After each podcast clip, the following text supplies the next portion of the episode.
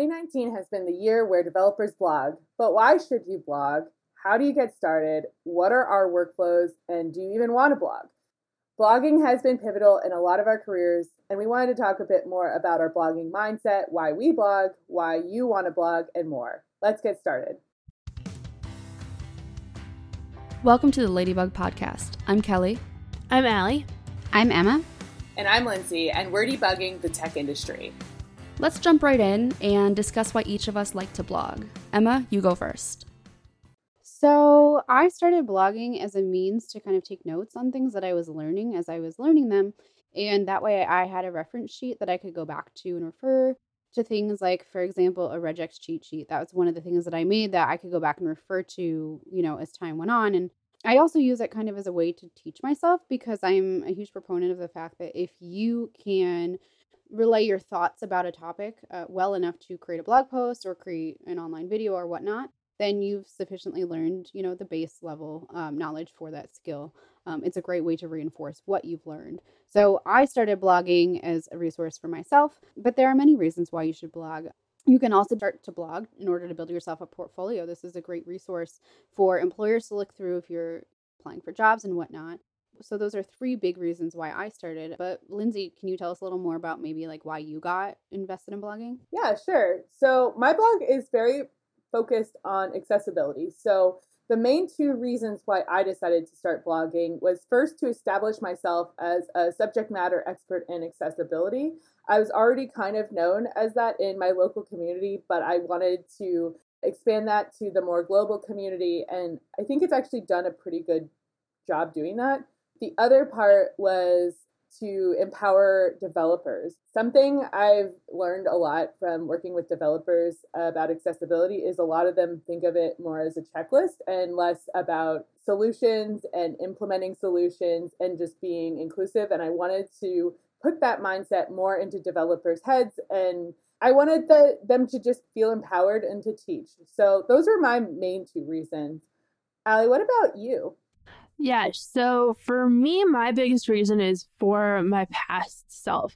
When I was starting to code, as we talked about a little bit on episode one, I didn't feel confident and I didn't feel like I belonged and I didn't feel like I understood the material. So I started writing resources that my past self would have found really helpful. It's kind of like a form of rehashing that, I guess. Then other people started finding them helpful as well. And for me, teaching is a really big part of what I love doing. And so blogging is another form of that. So I blog for myself first and to write stuff that I would have benefited from in the past, but secondary and a really great part of it now is that it's helping other people learn how to code and making it easier for the people coming after me. So I think we kind of forget that blogging is a form of asynchronous mentorship in a sense. It's kind of like mass mentorship. It's not something I ever considered until uh, you know I went on a podcast as someone's guest and they were like, "So you're kind of a mentor with through your blogging," and I'm like, "I guess it kind of is." Uh, we don't really think about how many people it can reach. Yeah, in person, you can only teach a certain number of people at a time. Even a big talk is a couple thousand people, maybe.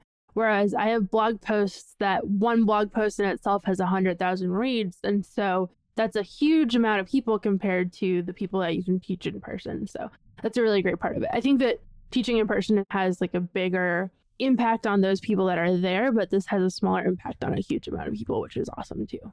Definitely to piggyback off that, I noticed that my impact has been so much more with blogging. I spoke so much in 2017 and I still don't feel like I was able to teach nearly as many people or I wasn't as known to teach about accessibility as other people. So, blogging. on the opposite side of where Allie uh, says that she blogs for her past self, I blog for my future self um, for two reasons. Uh, first, it's because I forget everything that I did yesterday. So I find my own resources to be a resource for myself when I eventually will forget.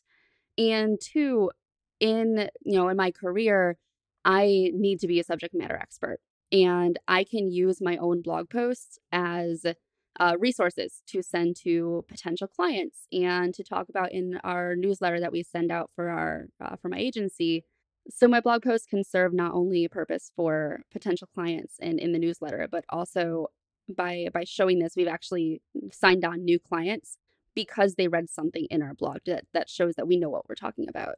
So, really quickly, uh, and this is a slight tangent, but I think it's an important one. When I was starting out, I couldn't find blogs that were useful for me as a beginner because they were maybe missing things. Like they maybe skipped over topics that were relevant to the post, but they didn't maybe define a term. So maybe like for example, if I was reading a blog about like React for beginners and they mentioned Redux, like if they don't link to Redux docs or they don't like define what it is, um, I'm kind of lost, right? So what makes a blog a good blog? And I'll kick this off really quickly. I find that if you're going to mention like tangential tangential topics, I can't even say that word. Um, to link to the documentation and maybe give like a high level like definition of what something is. I think that makes it a good blog having a good flow and hierarchy and maybe having some good graphics. But what are some things that you deem as, you know, good um, when you're talking about what makes a good blog post? So I have a bit of a background in scientific writing uh, from my my time in grad school, and a really important component to whatever you're writing is having a section for operational definitions, and that's exactly what you're talking about. If you're going to be discussing certain topics, have a section that defines literally defines what it is you will be talking about so people can refer back to that one section if they're if they're confused on a certain term that you're using. I think I may start doing that. I didn't i don't do that but i don't either but i think i will. You know i never i don't really see it much in blogs and i think it'd be actually a, a really great thing to start doing yeah, I think it's similar to when you're teaching. So, the first thing that you always want to do is tell people what they're going to learn in your post. A, so that they know that they're reading a blog post that's going to help them. B, so that they already are paying attention and that they know what they're going to get from it. So, they're prepped to learn that material. Then, in the middle, I try to make it so that the content's multimedia, so it appeals to all different types of learning styles, what that means is that I'll integrate video content if I have it. I'll integrate CodePens, uh, infographics, all the types of media that I can, not just words. In addition, try to make it as skimmable as possible so that people just looking at the post can get gather something from it and know that it's interesting. If it's just a wall of text like an essay, it's probably not going to hook somebody's attention at first glance. And at the end, I try to make it so that it sums up what they learned. And then it's also a call to action so that they keep following my writing or keep following me online so that they know the next time that I post. So that's kind of my formula for a blog post. That's really cool because we forget that people learn differently. Like I like to read through I like to read through learning. I like to learn through reading, um, but that's maybe not everyone's medium. I think we've covered this in, you know, maybe the last two podcasts. If you want to maybe hear more about how we learn and whatnot, go go listen to our first two. But yeah, that's great. I take that for granted within my posts. I kind of just do like graphics and words and leave it at that, but incorporating videos and, and maybe even audio, right? That might be very useful. Totally. Okay, so back to the motivators topic. We talked a lot about writing for our former selves and our future selves and to establish ourselves as experts. But there are some motivators that we didn't talk about. And two that stand out for me are money and gaining an audience. Do we want to talk a little bit more about those things and why maybe we didn't mention those? Absolutely. I think a lot of people probably have questions about how much money can you make off of blogging. So when I started, I was on Medium primarily, and I was kind of trying to figure out their paywall system before they changed it all.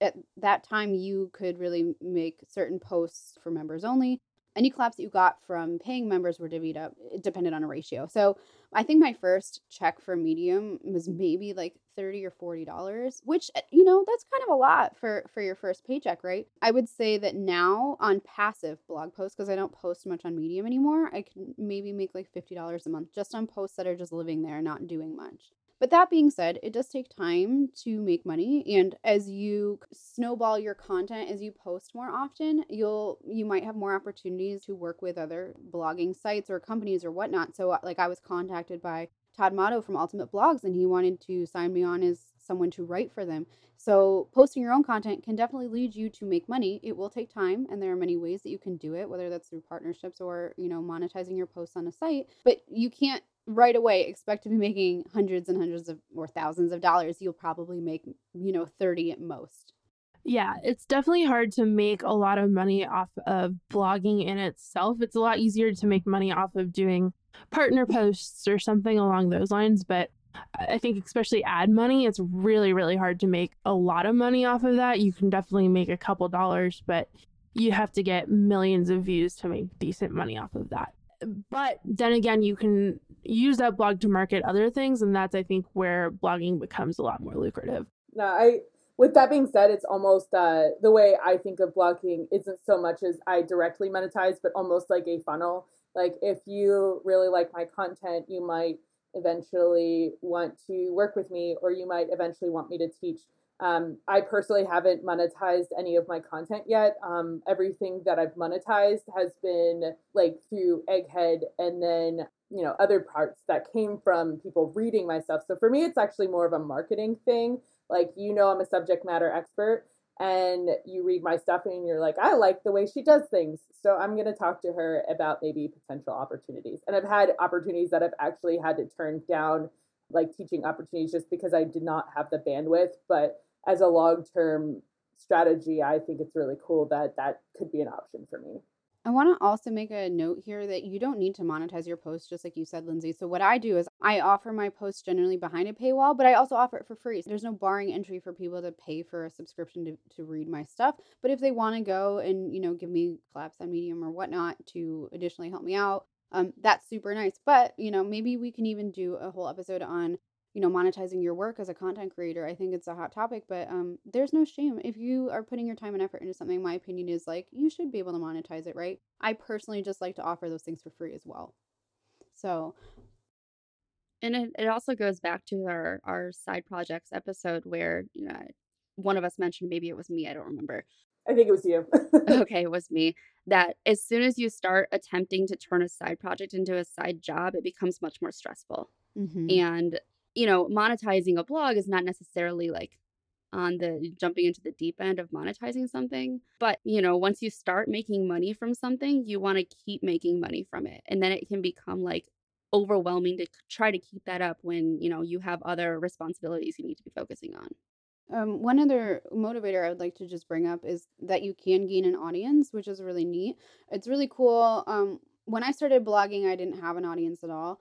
Uh, and one of the pieces of advice that I got from my friend Khalil, he said, if you consistently post, like you'll eventually gain readership. And it will take a while, but it, at some point, you know, it'll happen. And it's true, like over time, you do gain an audience. Um, and many things can come your way as a result of that. It's also a negative that we'll talk about a little bit later, but um, that's one of the, the motivators behind it is seeing the impact of your words and how they can help people learn, I think is a great motivator and it's very much a slow and steady thing like you you really can't rush building an audience because and you need to build that organic audience that sees the value in in, in what you're creating. The cool thing about it being slower to start is the people once you do get an audience they are your ride or dies. Yeah. Like i cannot like anytime i have to take a break from social media for stress reasons or whatever i have so many people dming me being like we're here for you. Don't worry. Take care of yourself. You know, it's actually really heartwarming in a way. There are going to be um, jerks, but the people who do truly follow you and like your content are your ride or dies. So um, I think this is actually a good segue to talk about how to get started. Sure. So I actually started blogging a long time ago when I worked at IBM, but I did it like haphazardly. um, so I was never consistent with it, right? And they were mostly career oriented. So I think I wrote one internally about how, top 10 tips for being a standout new hire, um, how you can differentiate yourself. But I posted that on the internal blogging site and whatnot. I honestly didn't even really know much about the, the community at large. I didn't know there were blogging platforms. I didn't know there was Twitter. Like I, I was totally disconnected. Um, so it was really only recently once I joined LogMeIn, uh, like at the end of last year, it was last September, my coworker I mentioned earlier, Khalil, he's like, hey, people are starting to share your, your blog posts on Twitter. And then, you know, then I got on Twitter and, and that kind of like spiraled into it. But at that point, I was kind of just like haphazardly posting whenever I felt like it. It was more just career based. And once I once I saw people were sharing it, I was like, all right, maybe I need to be a little bit more consistent. So that's when I I started adding really cool graphics that I create in Sketch. I started adding those. Um, and I think that having those kind of graphics and explaining things quite in depth and linking to these external resources, like we discussed earlier, I think that's when I started gaining interest from the community. But Ali, so you're you're obviously a big blogger. So how did you get started? So I initially started almost two years ago now, year and a half, two years.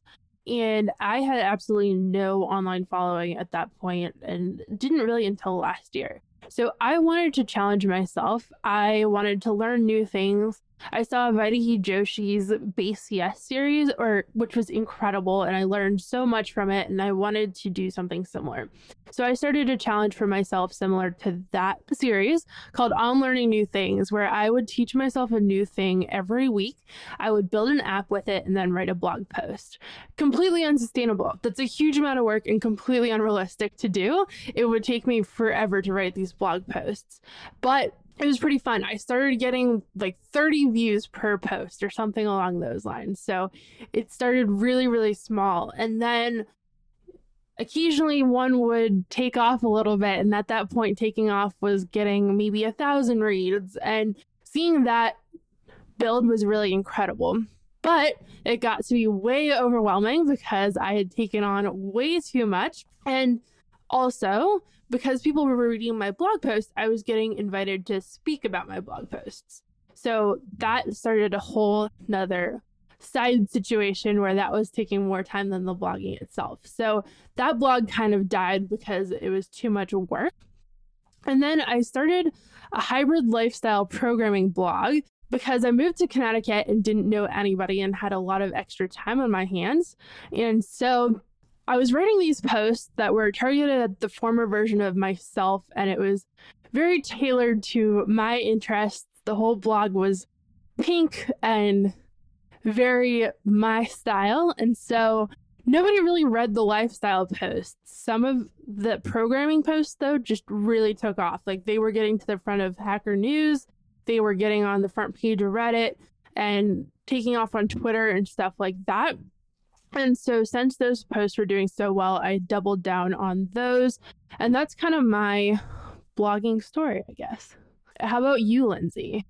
I think I know this story. Yeah. So, my original idea for starting even some sort of side project in accessibility came when I was a panelist last April, so April 2018.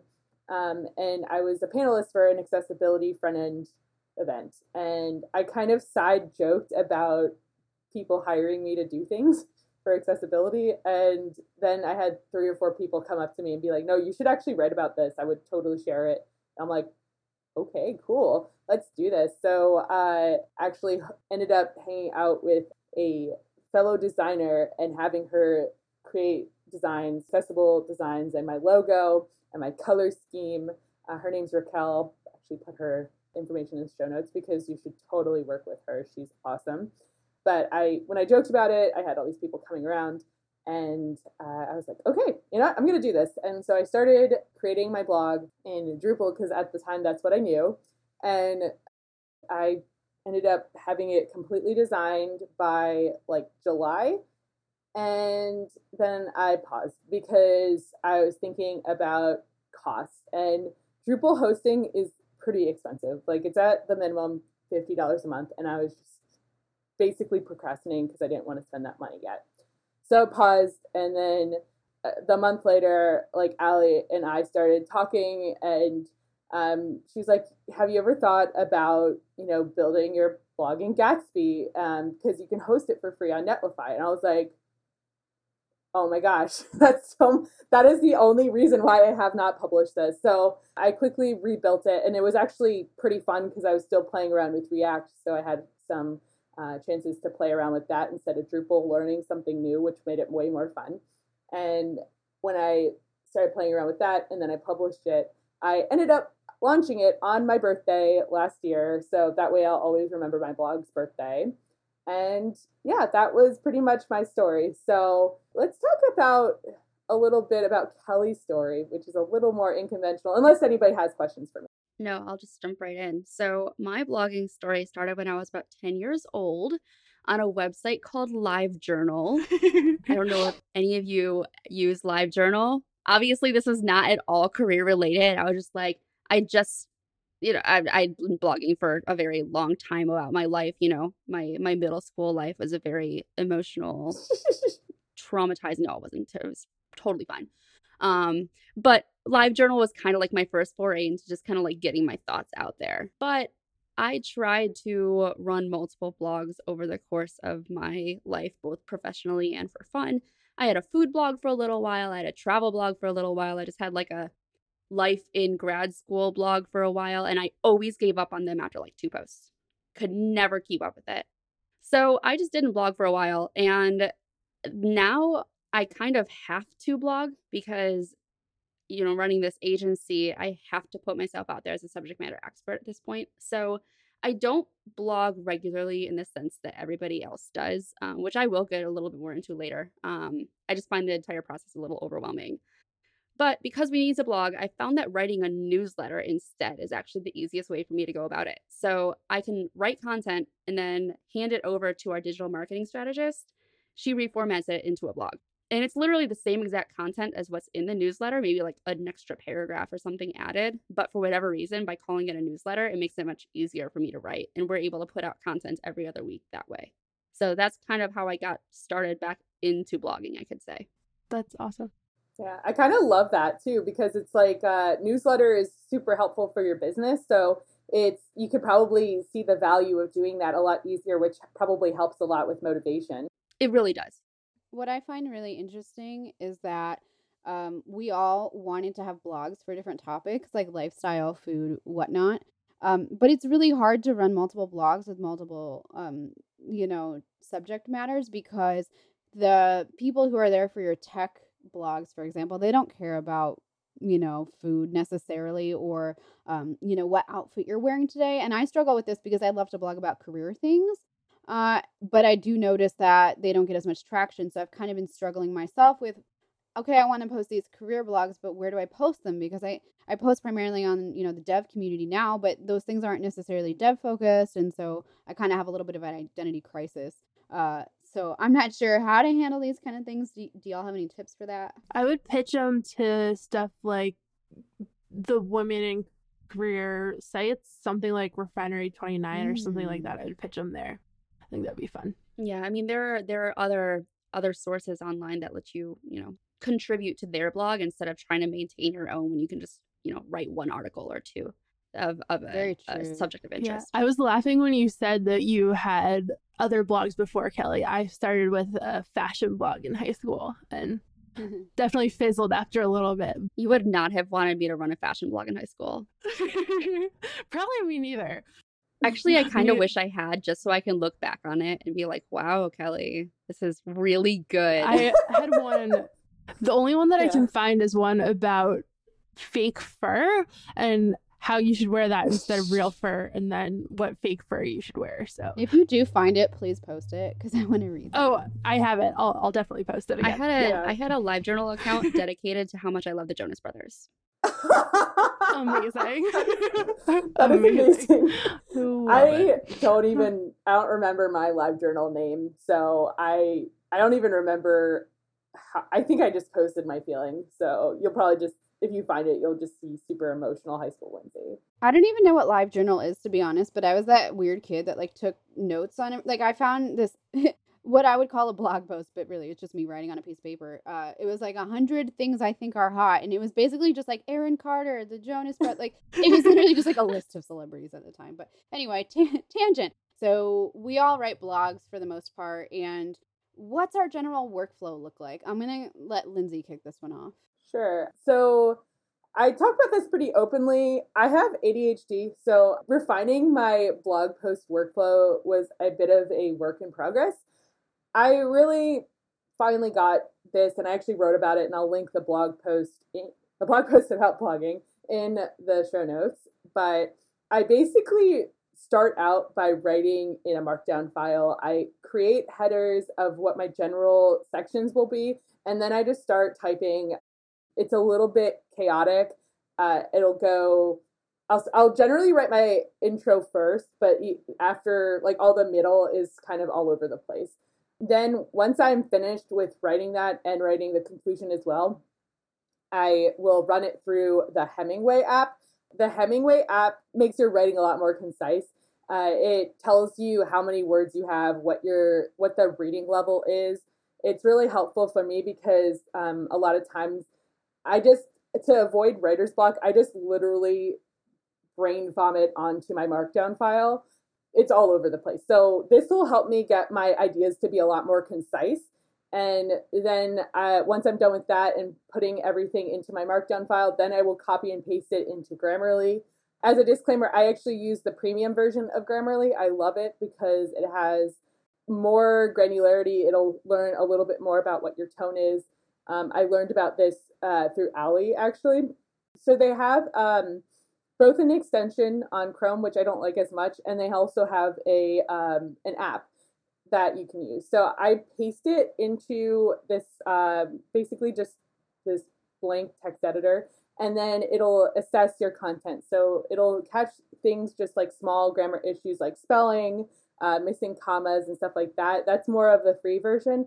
Um, but then they'll also go and they'll assess is your content technical? What's the tone of your content? and it'll like find things like passive voice.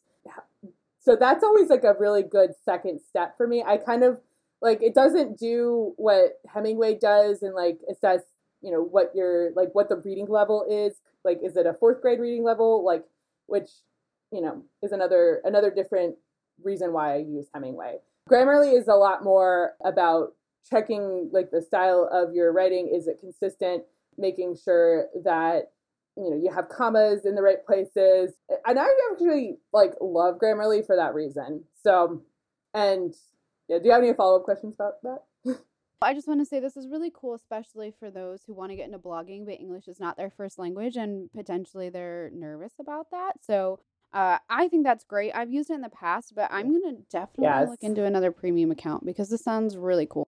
Also, just a side note, when we talk about like these paid accounts and paid services, these are not sponsors. We just we all personally use these services and we love them. Yeah. Mm. So yeah, and the other the last thing I do, which I actually got as a suggestion from somebody on Twitter, I think I was complaining about how it takes me so long to edit blog posts, like way longer to edit them than to write them. And they're like, why don't you run it through a screen reader? And my mind was blown because first of all that's very on brand for me. But also it's super like when i have adhd so something that happens to me very frequently is i'll start reading something and then i'll lose my place because i get distracted by something and then i have to start over and it just like continues happening. So with a screen reader what i'll do is i'll put on my headphones to not to not have external noise to my my partner um, so I'll put on my headphones and I'll turn on my screen reader on my Mac, which you use Command F5, and then just start reading my content. It's really helpful because it you will be like, oh, that did not sound right when it says something wrong because it will read everything with the grammar that you're supposed to have. So sometimes it's a little uh, irritating to read code. So something sometimes that I'll do is I'll comment out the code part if I have code samples in the blog post and then have it read after that. But that's pretty much my strategy now, and it's made my editing process so much quicker. Um, cannot recommend trying a screen reader enough.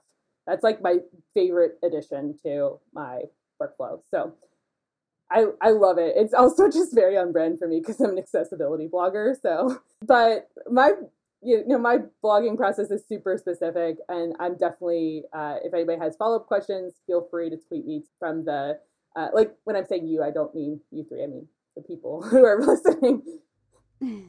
Sure. I have, I actually have a quick question. How long would you say it takes you from the idea to publishing it? How long would you? Strongly depends. So the things that, that don't have code samples take me a lot less time. So I could have a blog written to completely edited and ready to publish within five hours.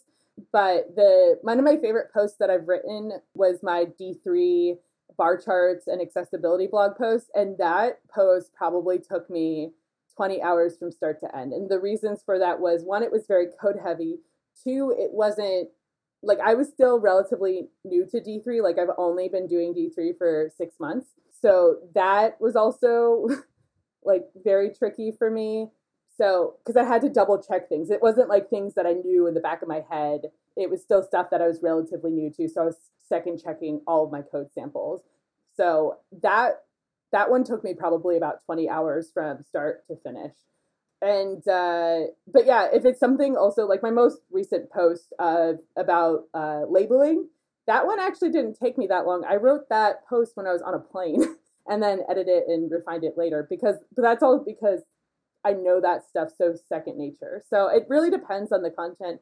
If you're challenging yourself to learn something new, it's going to take a lot longer. If you are doing something without code samples, it's going to take a lot less. Or if it's code samples, but it's stuff that you know so well, like it's you could like you don't even need to research for a code interview type things. Like those things are are a lot shorter. Wonderful. Kelly, Yeah. what does your workflow look like since you don't post regularly and you're focused more on kind of blogging for for your job to be a subject matter expert? What does your workflow look like? Yeah. So when it's something that's not related to my business, if I have an idea, I write it down and then I post it. Like I don't I don't do any editing. I I'm kind of really lazy when it comes to like all my posts on dev I've never actually proofread. um so just a little side note there. But for the business, uh, most of my content and topic ideas come from questions I'll receive from clients or issues that me we may encounter in a project. Spend maybe 20 to 30 minutes uh, writing an email for our weekly newsletter and once that's been sent out, uh, I pass that over to our digital marketing strategist, uh, who shall henceforth be named Shannon because that's her name.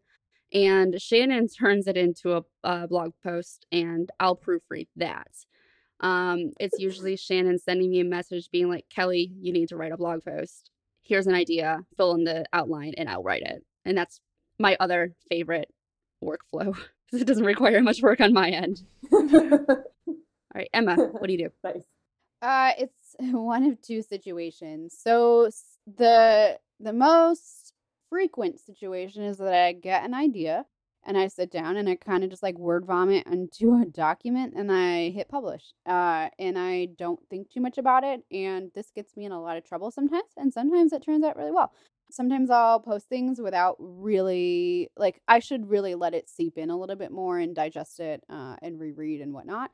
Um, but I'm the kind of person that like I have very low attention span for things, and once I like get all my thoughts on a page, I it's very rare for me to to really go back and, and rework things. So some of my biggest ones have just kind of been word vomit. The other way that I work sometimes is I'll come up with a topic idea, I'll outline like the section headers, and I'll fill in the content. And this is probably how I should be doing them, but um, realistically, that's kind of not how it goes so it's it's hit or miss. I feel like the career or the uh, topic based posts are a lot easier for me to come up with. I really enjoy coming up with the graphics for those in sketch. I really those just jive with me really well. The technical ones where i have to actually go create gists for everything um, i do use gists. I was previously using carbon the carbon screenshots. Sometimes i still use those but they're not accessible so i've been switching over to gist and managing those can take a lot longer and be very frustrating. Those technical posts take me a lot longer to write, and that's why generally you'll see more like theoretical posts from me. They're just a little easier. So, Ali, what about you? So I also start with a really, really messy outline. And I actually will normally batch my writing. So before even the, the process, I'll have similar types of activities all together. So I'll, for example, have a bunch of topics that I want to write about in a list. And I'll keep track of that so that if I have an idea, I have it written down so that when I actually have time to write, it's it's there. I don't have to come up with something on the spot. So I'll come up with topics at one point. I'll do a bunch of outlines for multiple posts at once, all at once. So I'll have a bunch of outlines written. And then when I want to publish something, I just have to fill in that outline. So similar to you all, those outlines will be super messy at first, not complete thoughts in any way, shape, or form. Then I'll go back and fill in those thoughts, make sure that it flows properly, that headers are in correct order so that it makes the most sense and is most engaging. And then it's the cleanup process of making sure that the text is broken up, that I have lists in there if that's appropriate. Just ways to break up the content so that it's not just an essay or something along those lines. Then I edit again with Grammarly, similar to Lindsay. Our processes look really similar. So Lindsay did my blogging workshop way back in the day before she launched. So a lot of our stuff will look really, really similar, I think. Yeah. At least hearing it back, it, it definitely sounds familiar. It's, it's, very, it's very inspoed by Ali. yeah. Super funny. And then I am huge on making content with images, especially for social media sharing, but then also just for the posts themselves. So I'll add those in. I also usually, if I'm doing something front end related, I'll have a bunch of CodePens for every step of the process. And so I'll make sure that those all work and have the code that I want in them. If it's in a different language, then it's usually just copied and pasted code. And I'll make sure that each step works there as well. I totally agree with you all that usually non technical writing that doesn't have a ton of code in it is quicker to write. Though I do have some really skyscraper long posts in that fashion, and those definitely take a lot more time as well. My favorite thing to write is like complete beginner's guides to stuff that are really comprehensive and have a ton of different topics in one. I think I read somewhere that the most active blog posts, the ones that get the most traction, are between like three to five minute read times. So if you're interested in, you know, data and statistics and things like that, I do find that my posts that are, are shorter and that use graphics uh, specifically to explain these convoluted topics, they definitely get the most traction. People have a very short attention span. So, yeah, I think that it really depends. So, I think that if you're making it multimedia, it'll feel like it's quicker, anyways. But for search engines, technically, longer content is usually better in Oh, that really? case. But yeah, in order to get traction that way. But more keywords. Yeah. Ooh, interesting. So once you actually post these things and you're kind of waiting around, uh, how do you actually get people to read it? How do you gain an audience and and why is consistency really important when you're trying to build up your readership? Let's just jump right back to you, Ali. Uh, how do you how did you gain your audience? So I think that it's important to, before we talk about anything else, to say that you want to diversify your audience. So if all of your traffic is coming from Twitter or all of your traffic is coming from Instagram or SEO, eh, that's really hard to rely on. All these algorithms are constantly changing. Like recently, Google just had a really big update to their algorithm, and a lot of sites dropped 50% in traffic overnight, which is awful if that is your primary income and you're relying on that then that's really scary so make sure that you're getting your traffic from different sources so that if that algorithm changes you're not super dependent on it. So i think the first thing that we've all thought about is consistency. When i was writing really seriously it was every single monday morning you knew to look for a new blog post from me. First thing in the morning um, and usually the beginnings of the week have higher traffic so that's why Monday, Tuesday posting is usually the way to go, unless you're brand new, and then weekends are a great time to post because there's lower competition. And then making sure that you're writing content that people want to read. Good content's important. The search engines really value if people are spending a lot of time reading your article. That means that they're going to make it so that your post is featured. So having longer content is important for that. And also, just making it good content that people actually enjoy reading. That's important. And so then on top of that, the search engine optimization, making sure that you're adding in keywords, all that, that's really important so that you have that audience that you're building. Most really big bloggers rely mostly on SEO. So definitely important to focus on that to some extent. And then social media. I think that all of us definitely rely a lot on social media, whether it be or for all of us it's Twitter mostly, but I try to try different stuff as well. And Reddit and Hacker News are big too. One thing to note on the SEO side of things, uh, when it comes to keywords, uh, when you're writing blog posts, really writing any content for a website, it's not about just plugging in keywords in random spots. It has to be more organic the way that you would read it on, you know, like a long form sentence or something like that or a phrase. Google is very aware if you're just trying to plug in keywords and you can be penalized for that. 100%. Yeah. I also think it's important to discuss the fact that you want engaged readers and engaged audience members, right? So this goes for anything that you're trying to build up audience-wise, uh, social media, blogging, etc. Um, you can hack the system if that's something that you're interested in doing, if you care mostly about numbers. But I often see people who grow their audiences to large to a large scale and there's no engagement. They don't get likes on their tweets, they don't get comments on their blogs or likes on their blogs. So be clear about whether you care more about numbers or you care more about the quality of the interactions. And I think when you start to care more about what you're writing, the quality of readership and interaction on there by default is much higher than if you're just pushing out content that you think is hot, right? I think going on top of that is if you have storytelling and tell your authentic story that's unique to you and you're somewhat vulnerable in that, I think that people are going to relate to that and relate to you and want to keep reading your content. So I think that that's something that's really helped me as well, both on social media, but also in blog posts, is telling my story and being really honest. So yeah. definitely, I, even if it's like a technical sorry. post, you can interweave stories in there too. Uh, something I think is super, super interesting about storytelling and even just authenticity. I found that now my traffic is super high when it comes to referrals. And I think when you're when you're just relying on SEO and keywords, it's a lot harder to get like referrals. My last month, uh, June, was unreal with the amount of referral traffic I got. Um, I think a lot of times people really just jump into SEO strategy, and SEO strategy is quite important. But something that has worked super well for me is just really developing my I don't like to say my online persona because my online persona is very much who I am in real life, just a little bit more technical side of me.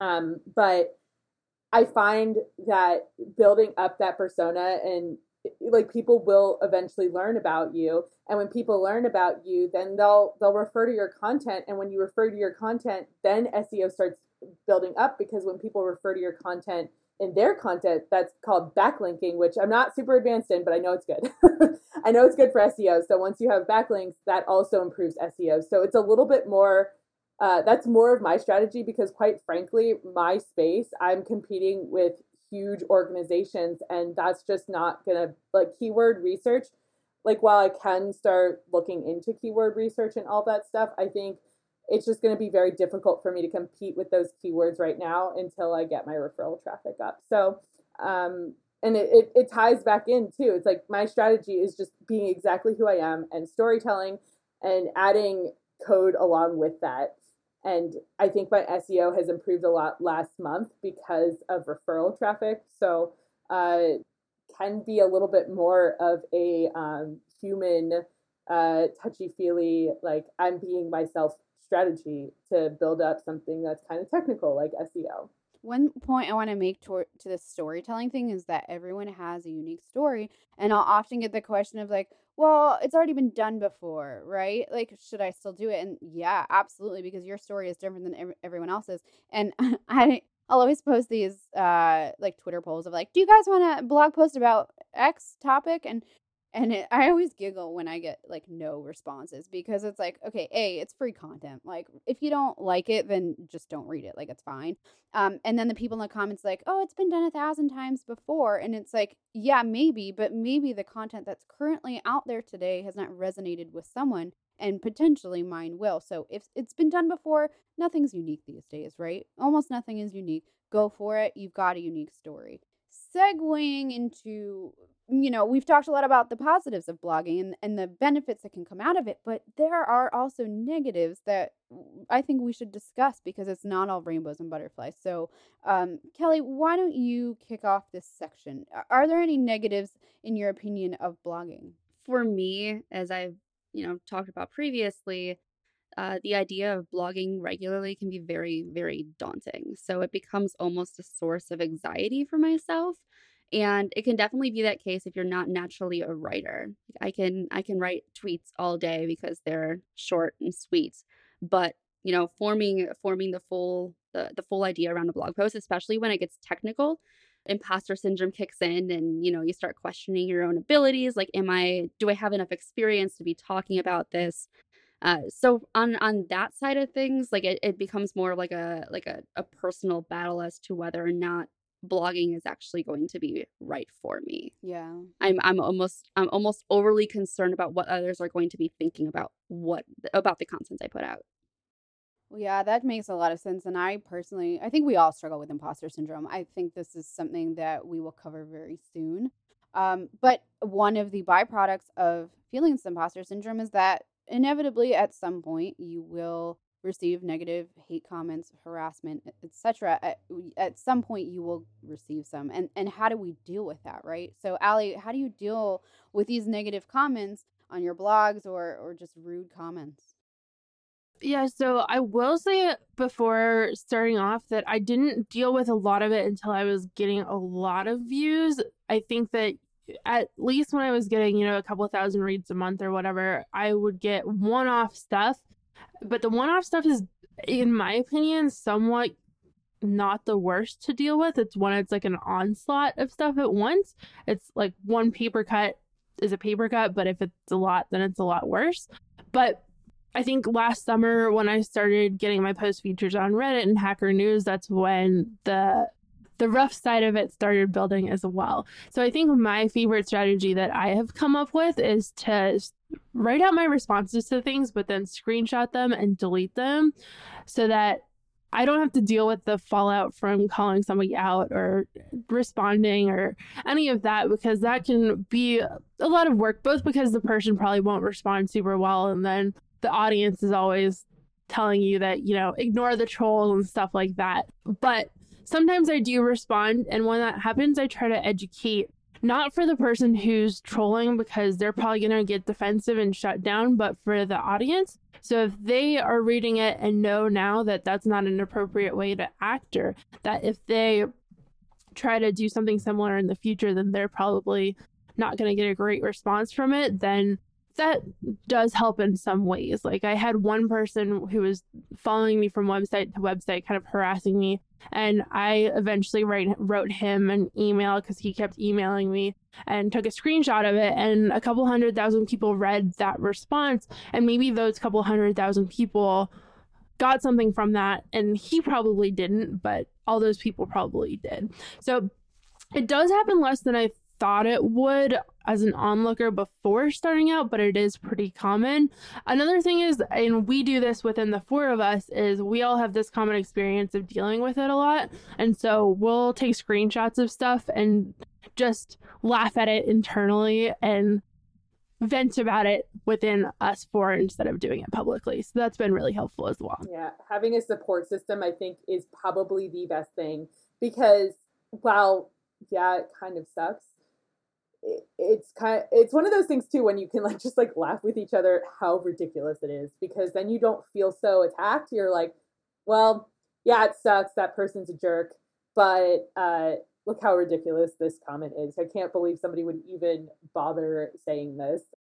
But yeah. I think it's important to note we don't make fun of the people right? We're not sitting here like making fun of people but we're we're trying to shrug off the fact that like we all go through these things and as opposed to just berating these people online um as a, a snap judgment or a snap reaction to something just kind of giggling about the fact that someone took time out of their day to like call you you know a name that isn't so nice or whatnot but I do think educating um is a great way to handle it. You will always get the comments of like ignore the trolls, but at some point I think we need to be role models for things, right? When we're given this platform, I think we've got that comes with an air of responsibility for certain things. So finding that line of like should I educate or should I ignore is hard um, because at some point you know this can also be misconstrued like if we if we try to respond or try to educate it can also be taken as you know inadvertent bullying. So i think i think we need to be careful how we educate but i do think that we're given this platform and we need to kind of set the the tone of like hey if you're going to leave a nasty comment on my blog it's not going to be tolerated here right? There's no place for that. Happy to talk to you one on one if you have questions or concerns but maybe don't you know call me a rude name on my blog post. Not acceptable but also, you know, one thing we can do is mute. We can block people, we can mute people. And I have been doing this a lot more liberally for my mental health. I don't generally like to block people, but if it's really that bad, I will do it because at the end of the day, you're probably never going to see these people in real life. And if it saves you a burnout or a depression spiral, I think it's worth it. Yeah. Following up with that, with the whole educating people, something I want, I like people listening, I want people to know that the whenever somebody does take a very advertent step to educate, don't tell them to ignore the trolls because there is a very strategic reason why they decided to speak out.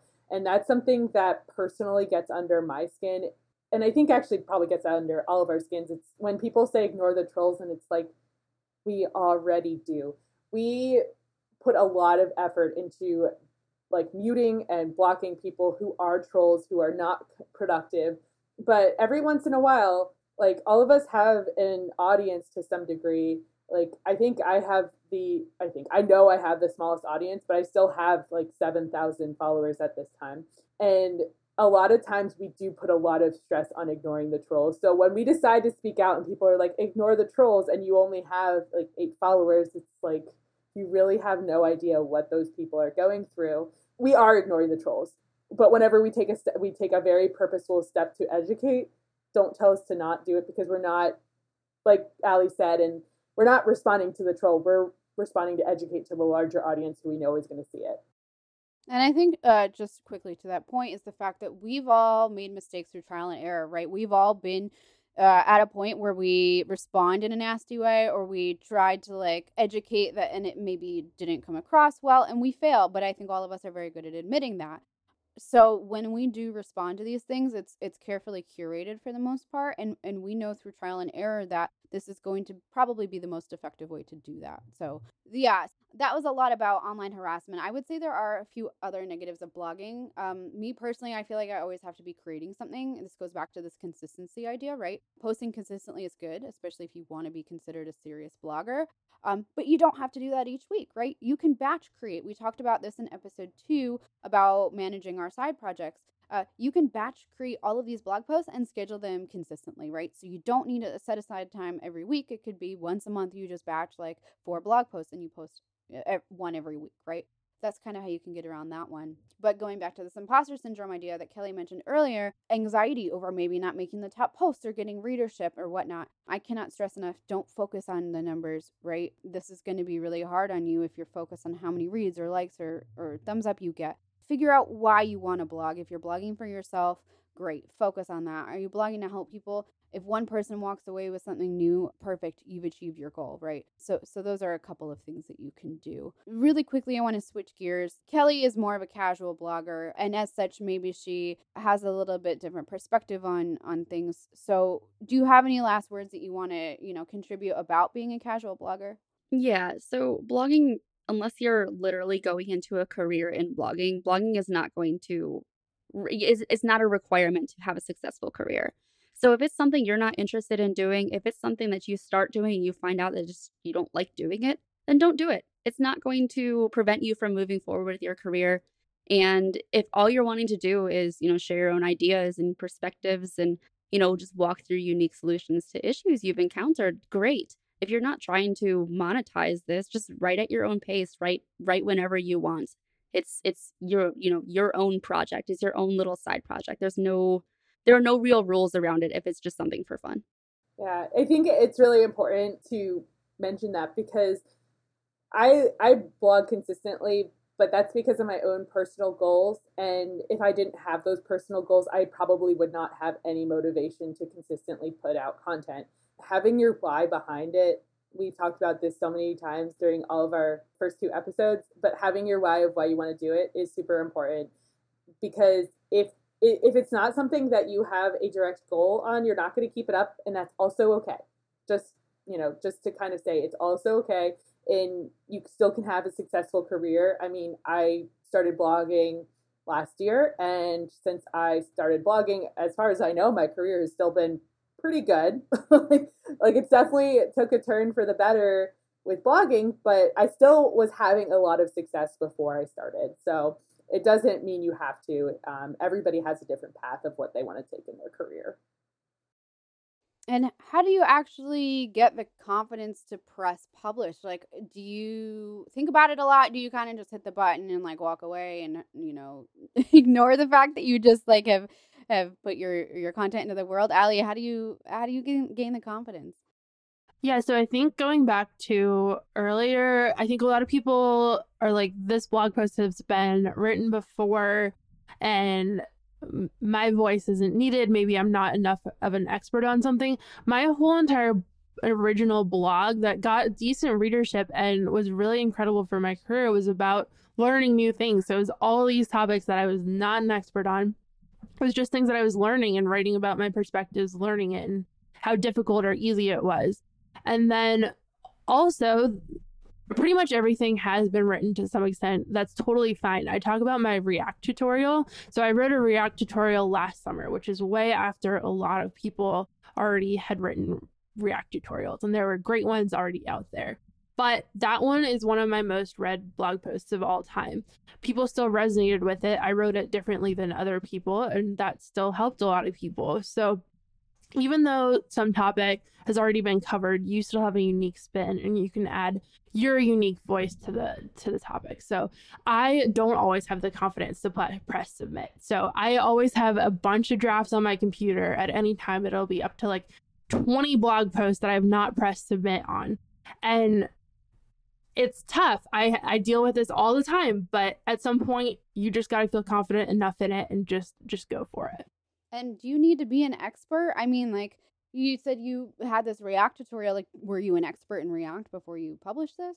Yeah, I mean, I've been writing React for like four years before that, so that one's probably not a great topic there. but um, Elm, for example, is this functional programming language for the front end, and that was something that I tried to learn over and over and over again, and just couldn't figure it out. And I wrote a blog post about that, and that was my first blog post that ever got attention. It got featured in a bunch of newsletters and stuff like that. So it was all about writing how something was hard for me to learn and and that was still something that people resonated. The best 101 posts actually, you know, come from your own unique experiences on how you learned how to how to do something because it's literally walking through your process even if you've made mistakes along the way you know others are probably going to encounter those same mistakes and knowing like oh that's not what i need to do okay that's great so even if you're not an expert by any means, if you're just learning something, please write about it.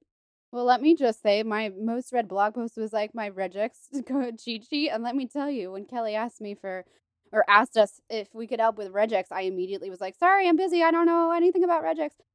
so, like, no, you don't need to be an expert, right? Absolutely not. Like we said, a lot of us refer back to these things as a reference sheet. So, no, you don't need to be an expert by any means also that cheat sheet did actually help me.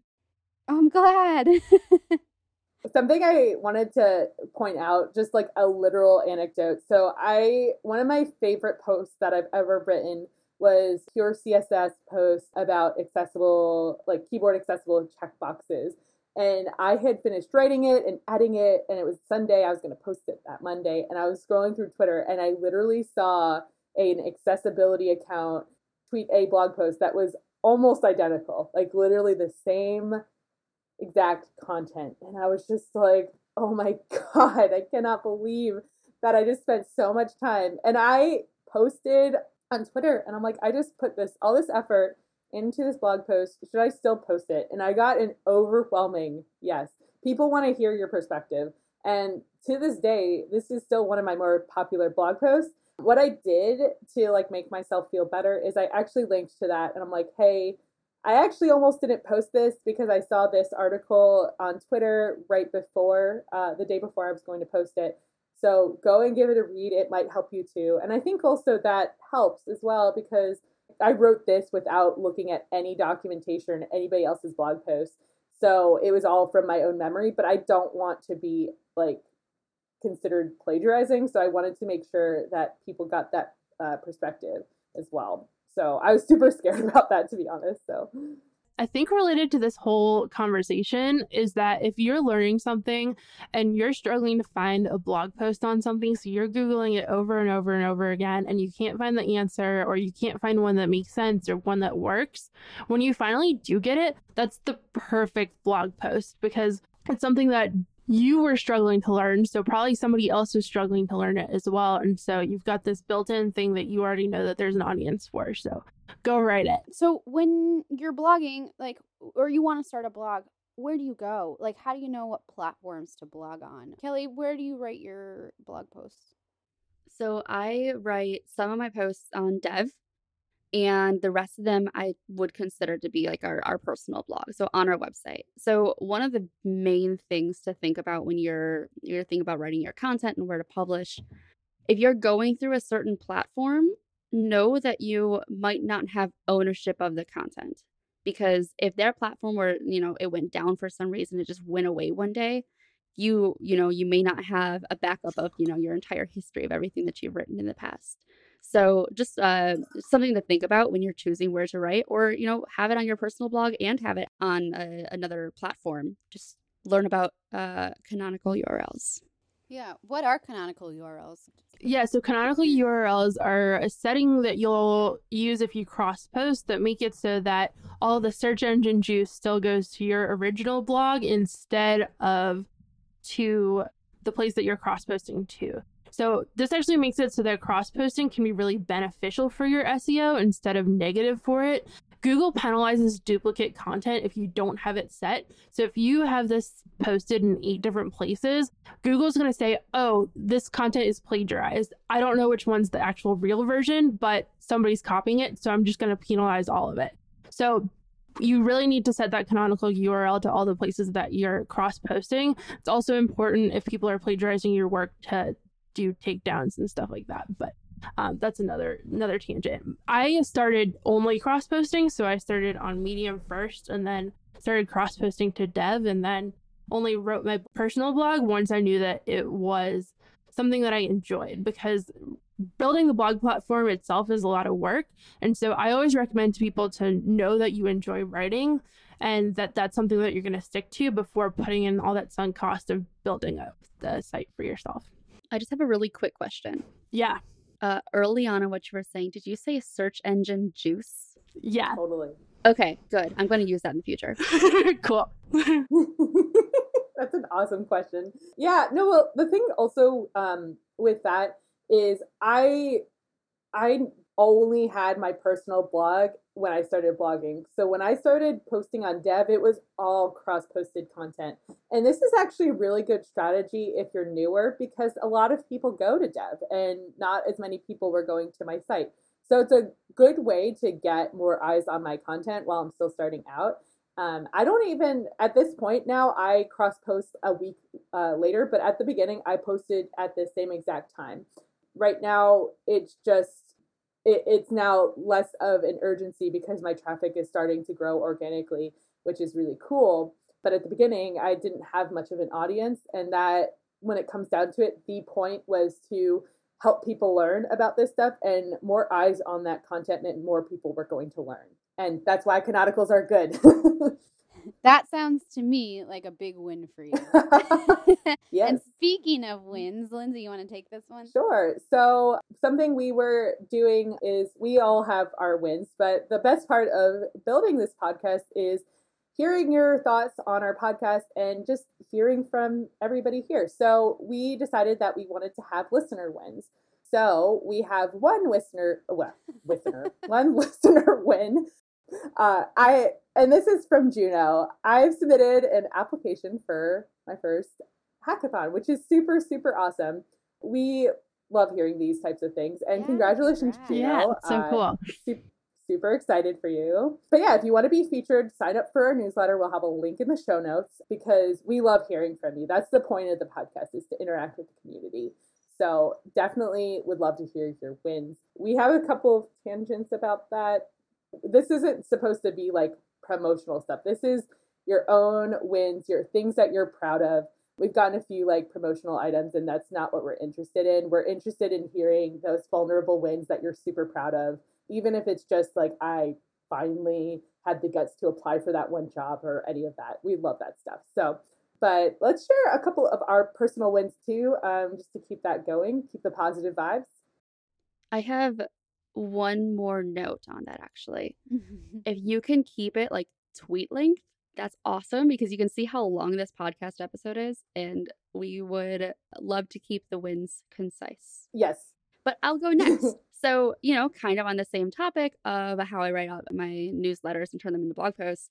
For the first time ever, I finally got ahead on writing newsletters by three weeks. I'm finally starting to batch these instead of write one Tuesday night to be published Wednesday morning or write it Wednesday morning to be published in five minutes. So I'm very proud of that. You don't like being stressed out though? I don't understand. I mean, my entire life is just this ball of stress around running a business. So, I mean, it is very on brand for me, but I'm trying to do what I can to move away from that. I mean, Kelly, when you batch things, you'll have more time to cook me spaghetti, which I still have yet to receive in the mail. But uh, TSA did say we could bring it. And I'll be in Germany in August. All right, we'll talk about that. I had a cool win this week. I wouldn't say it's a big win, right? Like it's big for me.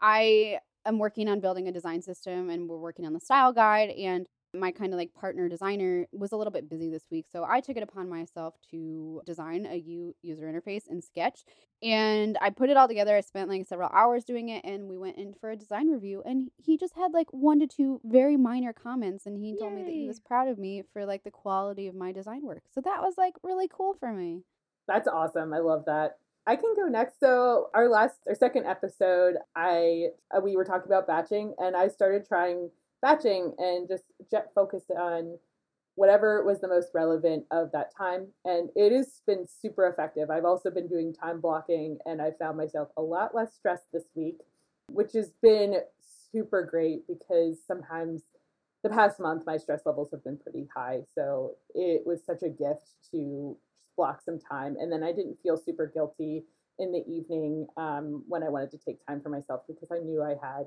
a plan and i knew i had things done Ali, what's your win Yeah, so actually last summer I built this offline screen for dev where you can draw while your computer can't connect to the internet and it's kind of been this Easter egg. This week somebody mm-hmm. discovered it and posted it on, on Reddit's r/webdev and it was one of the top posts of the week and people were like super nice about it, which is always exciting for Reddit. yay that's so exciting That's awesome. So, thanks for listening. This is probably a little bit of a longer episode, but we love talking about it. So, if you like the episode, tweet about it. We'll select one tweeter to win those fancy ladybug stickers that you saw on Twitter and everybody was super excited about, which is awesome. So, we're posting new podcasts every Monday, so make sure you subscribe to be notified. So, thanks all for hanging out. Thanks. Thanks for listening. we'll see you next week Yes. Bye.